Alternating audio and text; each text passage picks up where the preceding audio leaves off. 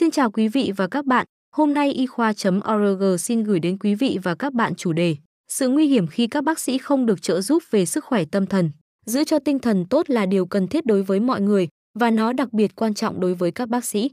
Trên cương vị là các chuyên gia y tế, họ thường xuyên bị quá tải, kiệt sức, phải đương đầu với các tình huống căng thẳng và các quyết định đầy thách thức. Mặc dù vậy, việc tìm kiếm sự trợ giúp về chăm sóc sức khỏe tâm thần lại là ưu tiên sau cùng hoặc hoàn toàn không được nghĩ tới. Điều đó thật đáng buồn và nguy hiểm, vì tổ chức The American College of Emergency Physicians cho biết hàng năm có 300 đến 400 bác sĩ chết do tự sát và theo một nghiên cứu trước đại dịch, sự kỳ thị khiến 69% bác sĩ nữ không tìm đến dịch vụ chăm sóc sức khỏe tâm thần. Trong báo cáo một bi kịch nghề nghiệp, báo cáo về sự tự sát của bác sĩ Medscape năm 2022, 11% bác sĩ nữ và 9% bác sĩ nam cho biết họ từng có ý định tự tử và 64% mắc chứng trầm cảm cảm thấy chán nản, buồn bã hay u sầu. Hơn nữa, các bác sĩ thường được nhìn nhận là người mạnh mẽ, có năng lực và được những người thân, bệnh nhân cũng như công chúng tôn vinh như siêu nhân. Vì thế thật khó khăn đối với họ khi cần dành thời gian để giải tỏa áp lực và điều trị sức khỏe tâm thần. Amin Tisai, giáo sư tại khoa tâm thần học và khoa học hành vi tại Đại học California, Los Angeles UCLA, một nhà khoa học có uy tín quốc tế về thần kinh học và các rối loạn thần kinh cho biết, các bác sĩ thực sự lo ngại khi nhắc đến việc chăm sóc sức khỏe tâm thần. Tisai cho biết, sự lo ngại này xuất phát từ sự kỳ thị đối với các vấn đề sức khỏe tâm thần, những hệ quả tiềm tàng đối với việc làm và khả năng bị đình chỉ hoặc thu hồi giấy phép hành nghề. Tisai chia sẻ với Medscape rằng để giải quyết sự lo lắng về hình phạt mà nhiều bác sĩ lo sợ khi tìm đến sự chăm sóc sức khỏe tâm thần, chúng ta phải cho phép các bác sĩ tạm gác công việc chăm sóc bệnh nhân hàng ngày để dành thời gian nghỉ ngơi và điều trị mà không bị khiển trách. Vì nghề y rất áp lực và có tỷ lệ trầm cảm và tự tử cao, nên việc tìm ra giải pháp là cấp thiết và phải tạo mọi điều kiện khiến các bác sĩ cảm thấy được hỗ trợ đầy đủ để tìm đến điều trị khi cần. Vậy làm thế nào chúng ta có thể bình thường hóa việc các bác sĩ tìm đến dịch vụ chăm sóc sức khỏe tâm thần? Thẳng thắn bàn về tình trạng căng thẳng và kiệt sức. Tisai chia sẻ với Medscape, cách duy nhất để bình thường hóa bất kỳ hành vi nào là cởi mở và thẳng thắn. Những trao đổi về sức khỏe tâm thần phải diễn ra trên diện rộng, không chỉ trong ngành y. Tisai chia sẻ, Điều tuyệt vời nhất chúng ta có thể làm để cố gắng chút bỏ gánh nặng đặt trên vai các bác sĩ là sẵn lòng trò chuyện và thành thực về những căng thẳng mà các bác sĩ phải đối mặt, cùng với tầm quan trọng của việc mọi người cảm thấy thoải mái khi điều trị và nghỉ ngơi nhằm củng cố sức khỏe tâm thần. Tisai cho rằng càng trao đổi nhiều về sức khỏe tâm thần và cách điều trị, càng giúp ta giảm bớt sự kỳ thị. Đó có thể là nhiều hơn những cuộc đánh giá trao đổi giữa người tuyển dụng và nhân viên. Sự tư vấn như một phần của quá trình chăm sóc sức khỏe cho các bác sĩ và chương trình được xây dựng không như một hệ thống hình sự. Tisai đặt vấn đề rằng sức khỏe tâm thần trong ngành y là một vấn đề lớn, phải được đón nhận với tình thương và sự quan tâm như khi đối xử với bất kỳ bệnh nhân nào. Chúng ta có kiểm tra sức khỏe thể chất định kỳ hàng năm.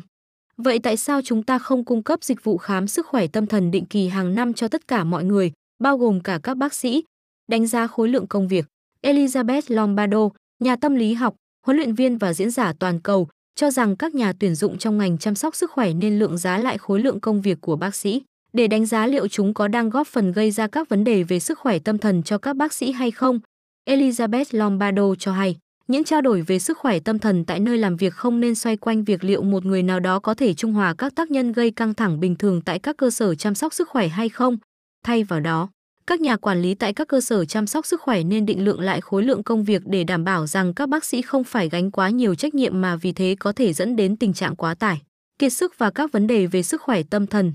giảm bớt sự kỳ thị. Ngay cả khi các bác sĩ muốn tìm kiếm sự giúp đỡ cho những vấn đề tâm lý của mình thì họ vẫn có thể cảm thấy mệt mỏi với cách đồng nghiệp sẽ phản ứng nếu biết về điều đó.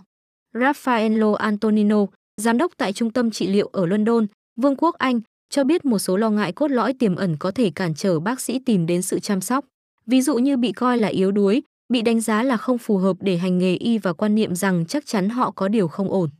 Antonino chia sẻ chúng ta cần hiểu rằng các bác sĩ phải đối mặt với sự buồn bã và sang chấn tới từ việc không thể cứu được bệnh nhân.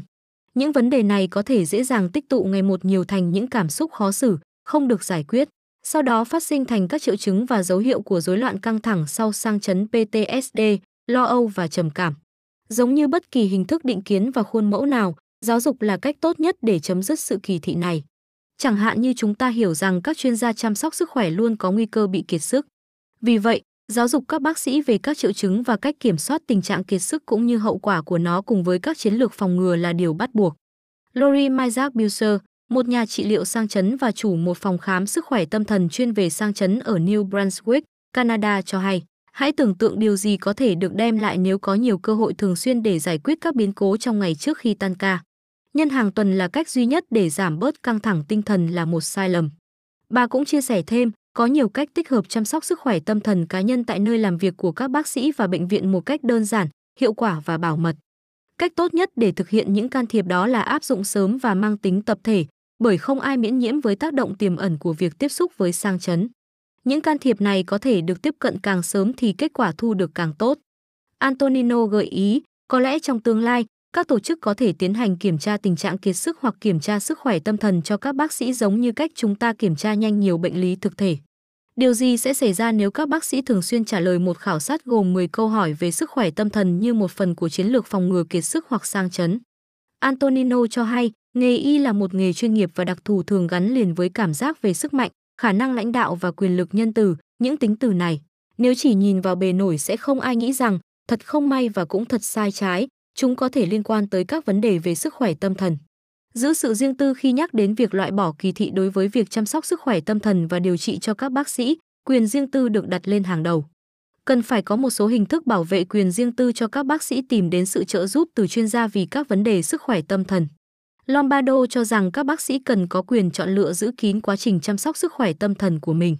Bà nhấn mạnh, bình thường hóa đúng nghĩa tức là trò chuyện cởi mở về sức khỏe tâm thần, nhưng đối với các bác sĩ, đó có thể là vấn đề sống còn đối với sự nghiệp của họ, vì vậy việc lựa chọn giữ bí mật hay không nên dựa trên quyết định của họ.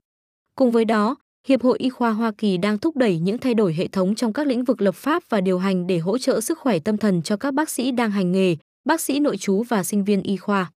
Tổ chức này cũng đang kêu gọi các hệ thống y tế và các cơ quan cấp phép y tế của tiểu bang loại bỏ các câu hỏi về tiền sử điều trị các vấn đề sức khỏe tâm thần trên hồ sơ đăng ký. Trong số nhiều chương trình trên phạm vi toàn quốc, Tổ chức Hiệp hội Y khoa Pennsylvania cũng đã tạo ra chương trình sức khỏe bác sĩ, cung cấp các dịch vụ bảo mật về đánh giá, tư vấn và giới thiệu cho các bác sĩ có các quan ngại về sức khỏe tâm thần. Harold Hong, một bác sĩ tâm thần đã có chứng chỉ hành nghề tại Raleigh, North Carolina, cho biết, tất cả những giải pháp này đều rất quan trọng trong việc loại bỏ sự kỳ thị về các vấn đề sức khỏe tâm thần cho các bác sĩ. Tán dương lợi ích của việc điều trị hong cho rằng để tiếp tục giảm bớt sự kỳ thị đối về vấn đề sức khỏe tâm thần của các bác sĩ và bình thường hóa việc điều trị, chúng ta không chỉ phải nhấn mạnh việc chăm sóc sức khỏe tâm thần mang lại lợi ích cho từng cá nhân bác sĩ như thế nào mà còn nhấn mạnh lợi ích của nó đem lại đối với bệnh nhân của họ. Hong chia sẻ cùng Medscape, một khía cạnh quan trọng có thể làm cơ sở cho vấn đề này là việc vẫn còn tồn tại sự tách biệt giữa sức khỏe tâm thần và sức khỏe thể chất. Cảm thấy buồn, tức giận hay lo lắng nên trở thành một phần của cuộc sống, một đặc điểm của con người, giống như việc bị cảm lạnh hay gãy chân. Đó là một sự bình thường hóa, có lẽ hơn bất cứ điều gì khác, có thể dẫn đường cho việc cải thiện sức khỏe tâm thần cho các bác sĩ và đồng thời cho toàn xã hội. Cuối cùng, khi xã hội có thể nhìn nhận sức khỏe và hạnh phúc của một người nào đó về cả trạng thái tâm lý và thể chất, thì lúc đó một phần của sự kỳ thị sẽ tiêu tan và có thể cứu được sinh mệnh của nhiều bác sĩ hơn. Cảm ơn quý vị và các bạn đã quan tâm theo dõi. Hãy bấm nút thích, theo dõi và đăng ký kênh để cập nhật các thông tin y khoa chính xác và mới nhất nhé.